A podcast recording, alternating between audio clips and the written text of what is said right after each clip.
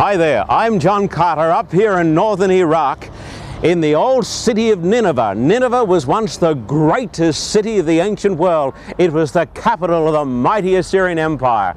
I'm going to answer today the question who were the bloodthirsty tyrants who ruled over this massive empire? What strange message is written for us today in their mysterious writings? And listen, why was this tremendous city, this tremendous place with all its power and all its glory and all its might, why was it lost to the world for more than 2,000 years? We're going to answer these questions today in the Shrine Auditorium, downtown Los Angeles, and I want you to come and join us for the Carter Report. Prophecy. It's used to peer into the future, but it must be learned from the past. The Carter Report presents Focus on Prophecy. From the Shrine Auditorium in downtown Los Angeles, John Carter unravels the mysteries of Bible prophets and brings modern meaning to this ancient book. And now, John Carter. On a Monday night in Los Angeles, with the roads clogged like they are, such a tremendous crowd of people here. I think that's really wonderful. And if I could clap for all of you, I'd clap for all of you. Tonight we're going to continue our talk on the wonderful world of biblical archaeology.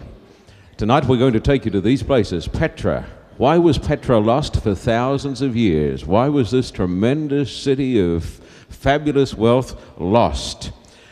Then we're going to take you to Nineveh and we're going to ask this question Who were the fierce kings who reigned over the vast Assyrian Empire? Is the Bible accurate? Or is it simply a collection of pious myths? What do the cuneiform tablets have to say concerning the ancient Hebrew Christian scriptures? Then we're going to take you to the, the city of Tyre. What amazing prediction caused the city to be buried under the sea? Have you ever heard this amazing story, friend? It's almost too hard to believe that this great city, the, the New York of the ancient world, was actually buried under the sea. A subterranean city it is today. What caused the city to be buried right underneath the sea? Then I'm going to take you to Ebla. What fantastic finds in this amazing city have influenced many scholars to change their thinking about ancient races. And uh, then I'm going to take you to Nimrud. I was the, the, the, first foreigner allowed into the country of Iraq to take in a, a, a television crew, and we did this just a few months ago and we film the treasures. Now, I'm not going to show you any of the television film tonight because we're not set up to do this, but I am going to show you some pictures that I took with my Hasselblad camera, and we're going to put these up on the screens. And uh, tonight, when we get towards the close of the program, we're going to pull it all together. Now, this is the archaeologist himself who has become a friend of mine. And, gentlemen, I just want you to hold it there for a moment. The men on the, on the projectors do a, a fantastic job. And I want to come over now. We're going to start our meeting by giving you just a little geography lesson so we know where we're going to be going tonight and so we, we don't get lost. Now, here is the Mediterranean Sea, and there is the, the Nile Valley that we spoke about uh, last night for six times over the last weekend when we had thousands and thousands, tens of thousands of people come to those programs. We're going to take you tonight over here. We're going to go up to the city of Ebla. That's a red hot discovery. Not many people know about Ebla. And then, just for interest's sake, I'm going to also take you to Damascus. Damascus. And then we're going to come down a little further south, just in here, and we're going to go to the fabulous city of the Edomites and the Nabateans, the old city of Petra. And then right on the coast here, oops, does this want to work? No, it doesn't want to work, so I'll get another piece of, of chalk. I'm going to take you to the, the city of Tyre. That is the city that is buried today under the sea. The strangest story that you're ever going to hear out of the annals of archaeology. All of this is, is fantastic material. My problem is I get so excited with this Uh, I just get filled up with this, and, and it's, it's so interesting and so exciting that I want to, uh, I just want to communicate it with people around me. Then we're going to go over a little further to the Persian Gulf, into the, the land of Mesopotamia. And we're going to take you there again tomorrow night when we go to the, the city of Babylon. Now that'll do there. There's the, there's the city of Babylon. And just a few miles from Babylon is the city of Baghdad. And we'll have a few pictures on the screen tonight of Baghdad. But then we are going to go further north and come to the city of Nineveh. That is the city that was made famous by the story, uh, the Bible story of Jonah and the whale.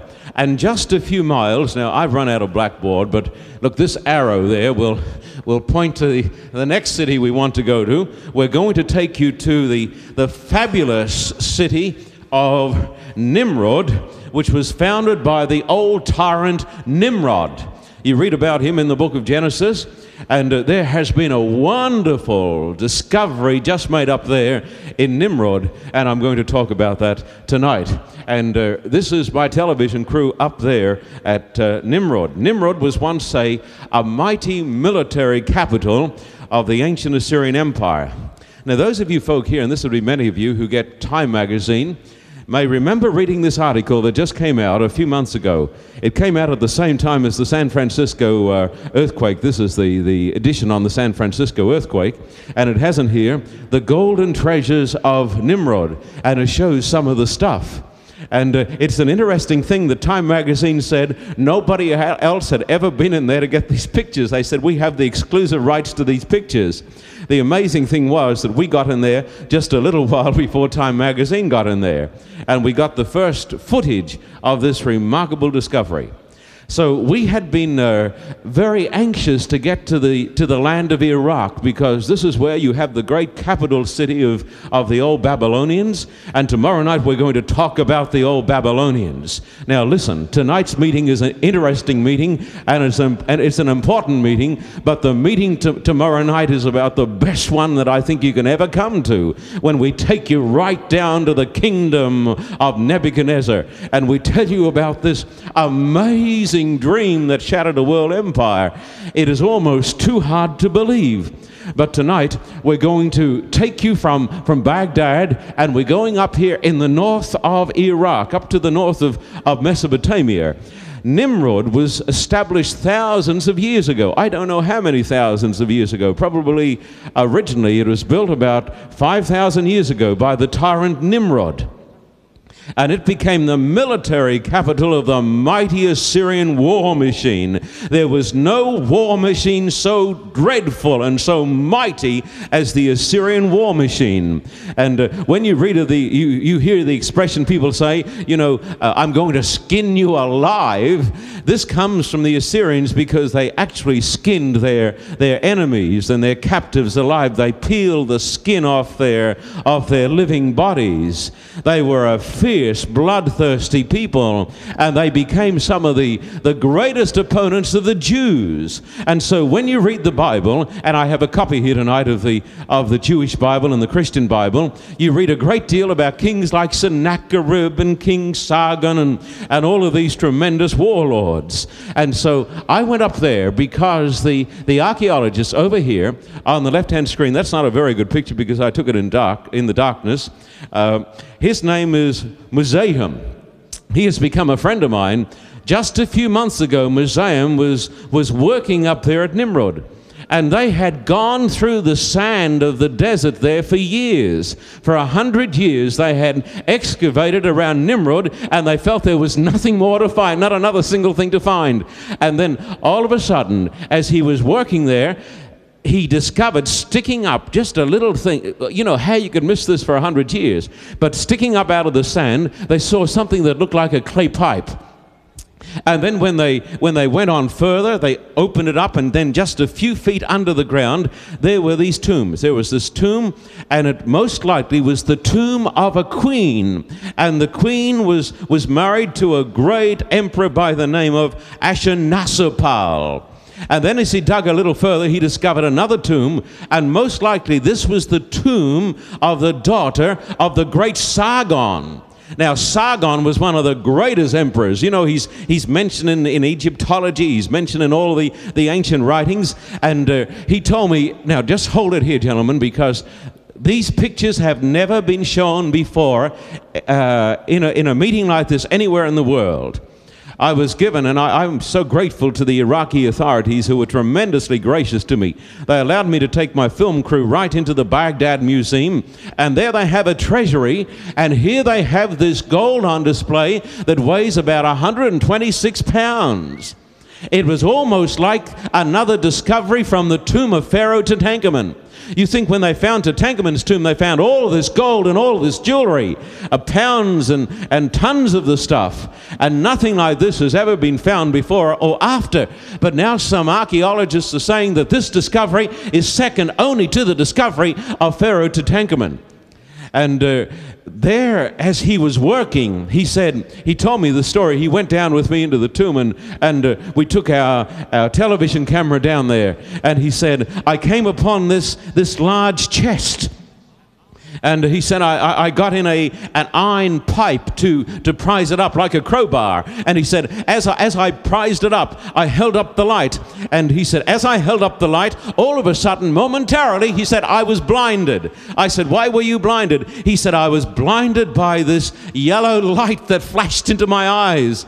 And he said, it was almost overpowering because as the light stabilized, he saw all of this gold. And uh, there were these bracelets and a, a golden crown, exquisite craftsmanship. Now, people say, What is the significance of all of these wonderful discoveries that you've been telling us about? Now, friend, I'll tell you what the significance is.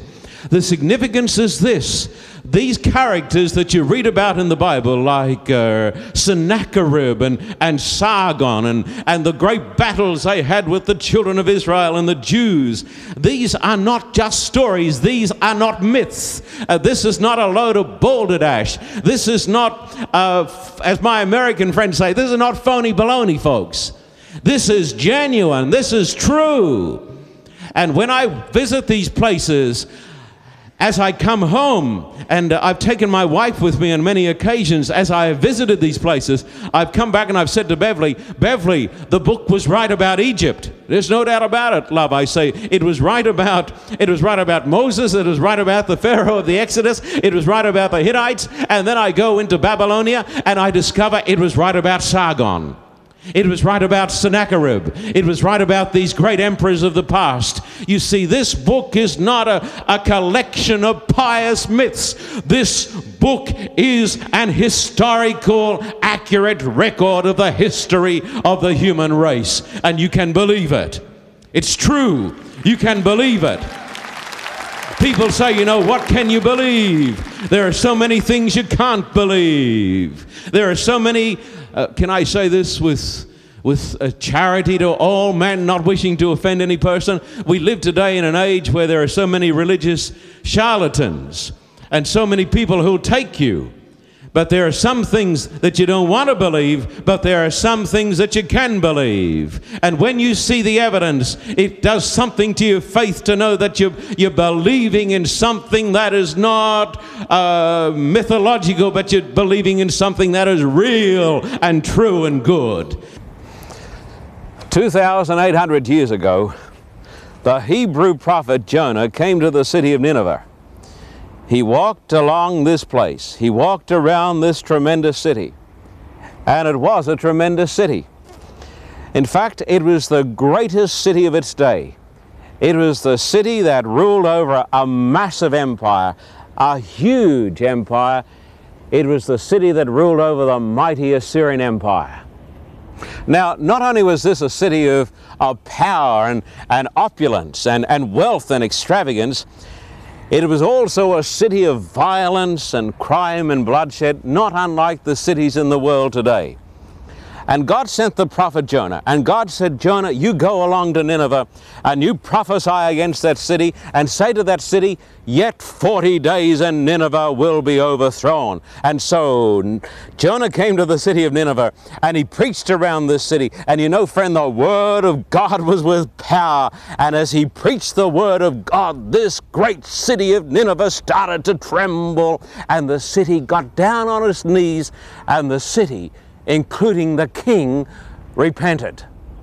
When God spared the city, you'd think that Jonah would have been glad.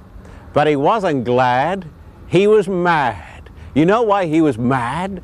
Because he hated the Assyrians and he wanted the God of the Hebrews to come and wipe them out. But God isn't like that. You know why? God loves people. He loves you. And He loved the people who were right there in the wicked city of Nineveh. But when those people turned to God, when they repented of their sins, God freely forgave them and God spared the city. I want you to know today, whoever you are, whatever you are doing, that the great God of heaven loves you just as He loved the city of Nineveh. Nineveh is the city that was made famous by the story of Jonah. Now, it's a very interesting story. It tells the story about a man who the Bible said was a prophet, and God said, Jonah, I want you to go and tell those people in Nineveh to repent. And Jonah said, You can send me anywhere, but don't send me to Nineveh. Because he knew that these people were the most bloodthirsty people in the world. They were the most vicious people in the world. And uh, the Bible tells the interesting story about Jonah, how he had a, had a submarine voyage before he really got to his destination. But uh, after some uh, interesting circumstances, Jonah arrived in the city of Nineveh. And uh, here he found a tremendous city one of the greatest cities of the ancient world. This was the, the great city of Sennacherib, these great warlords that made the whole world to tremble. And uh, I wanted to go to Nineveh. I had been there. Here are some of the great Assyrian warlords. And uh, I wanted to go there because the, the Hebrew prophets had said so much about these kings and so much about the soldiers and so much about the armies and so much about their, their battles that I wanted to go and check it out for myself. Uh, now, ooh, just hold it here. This, this one here, we can miss most of the pictures, but you mustn't miss this one. The Bible talks about a man by the name of Jehu. And Jehu was the king of Israel. And when you read in the Bible, uh, it, it, talks about how Jehu used to rush along like mad in his chariot. They were looking out of a window one day and they said, Who is this man who is coming? And uh, the other person said, It must be Jehu because he drives like a madman, really driving the chariot along. Now, here, you see this man kneeling here? This is the great Assyrian warlord Sennacherib. And the man kneeling down before him is the Israelite king Jehu.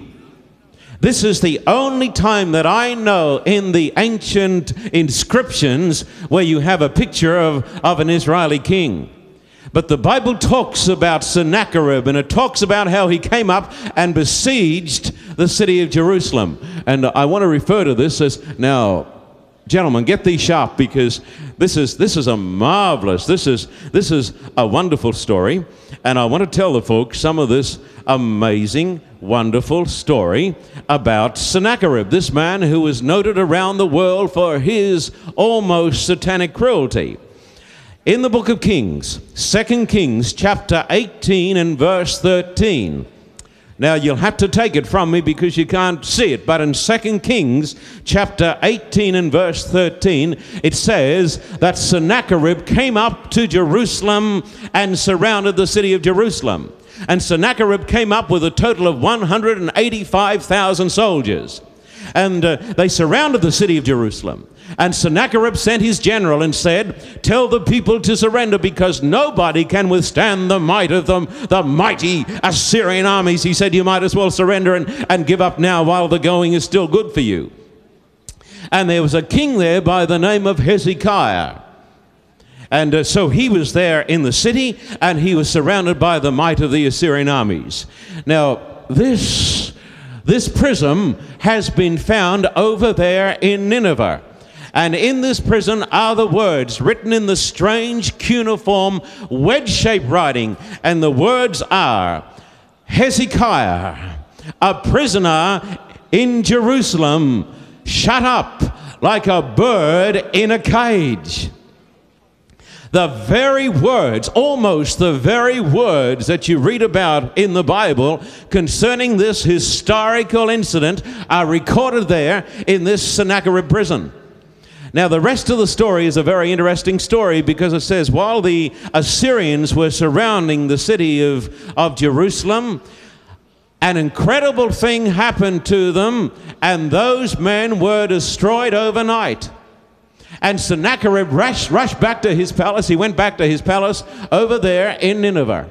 He went back to his, his palace over there in Nineveh, and while he was worshiping his God, his sons rose up against him and murdered him. And so, the story that you read in the Bible, in the book of Kings, has been fully collaborated by the latest discoveries of archaeology in the land of Nineveh. And so here is another confirmation that the book is true. The old city of Nineveh is mentioned many, many times in the Bible. In fact, the Bible had some rather extravagant claims to make about this place. The Bible said it was one of the greatest cities that the world had ever seen. In fact, it ruled over a, a, massive empire, ruled over by a group of bloodthirsty tyrants who made the world to tremble. But then this city was lost to civilization, would you believe it, for about two and a half thousand years. And skeptics said, of course, the Bible is wrong. You can't believe the Bible, they said. They said the Bible is historically inaccurate and there was no such place as the city of Nineveh. So I came to Mesopotamia in the land of Iraq. Of course, Mesopotamia is simply the old word that means the land between the two rivers. And I came to the land between the two rivers, the river Euphrates and the Tigris, looking for evidence. You see, I want to know for myself can a person really believe the Bible? Now, the Bible had made these extravagant claims about the old Assyrian Empire and about the capital of the Assyrian Empire, the city of Nineveh. And so I came looking for evidence. Let me tell you what I have found. I have found that Nineveh indeed was exactly what the Bible said it was a tremendous city, a city of might and power and tremendous wealth. And what is more, are you listening to me? Let me tell you something amazing. I discovered, I discovered that this book is absolutely true, not only from the viewpoint of history, but from the viewpoint of prophecy. Now, let me tell you what I'm talking about. About 2,800 years ago, when Nineveh was the greatest city in the world, ruling over a tremendous empire, along came a little prophet by the name of Nahum. And he said the city would be absolutely destroyed, made a place of chaos, it would be reduced to rubble. When I came to Nineveh, I discovered that the prophecy had been literally fulfilled. And as I stand here in Nineveh today and gaze around the walls of this once upon a time massive place, I've come to one startling conclusion. You can believe the Bible. It is authentic. It is historically reliable. It is the Word of God after going to these places. Take it from me. I have seen with my own eyes, I have seen the prophecies fulfilled. I know it is true, not because somebody has told me. I know it is true because I've seen it, you see. I'm going to put up three words here faith, fact, and over here I'm going to put up another word, and that word is feeling. One, two, three. Let me give you just a, a little philosophy on, on belief. People say to me, uh, if I say to people, I say, now what word do you think there is the most important word?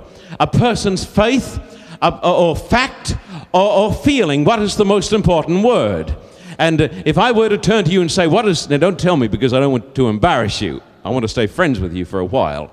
If I were to say to you, what do you think is the most important word there on the, on the blackboard or the chalkboard, as, as my American friends call it? We call it a blackboard. Uh, they would say, well, faith. Faith's the most important word.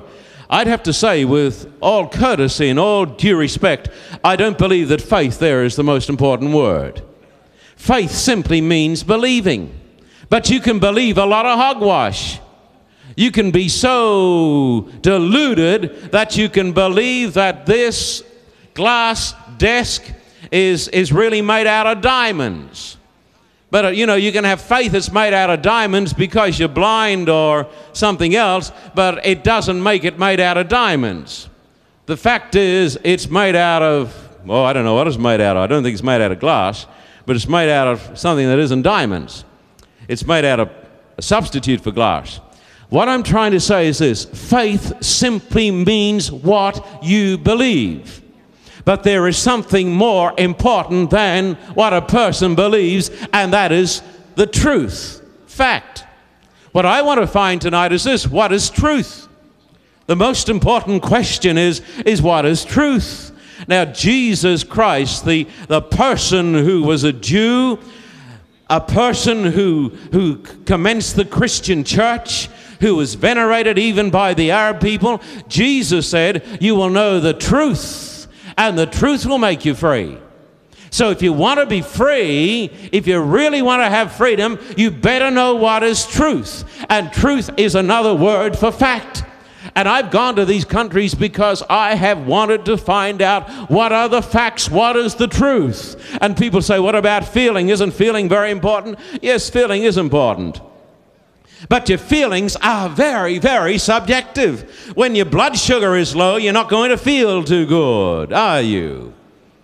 You know, if your blood sugar is low, or if your blood sugar is very, very high and you're a diabetic, or if you've got a migraine, maybe you're not going to feel too good, but your feelings do not alter the facts. And what I want to do in these meetings is show you people the facts of history so that you and I can put our faith in the facts, and that's going to make us eventually all feel very good about it. You see? We are, on the whole, a lot of us are very emotional people. You know, we're stirred emotionally. We, we run hot and we run cold. Listen, feelings do not change the facts.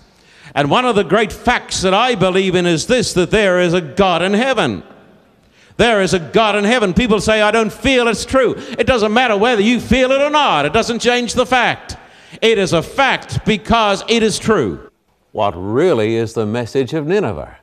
What do we discover when we go to these old cities? The message is this there is a God in heaven, and the Bible is true. And because there is a God in heaven, and because the Bible is true, you and I can find meaning in life. You and I can have peace. We can have joy. We can have contentment. And finally, at the end of the road, we can have everlasting life.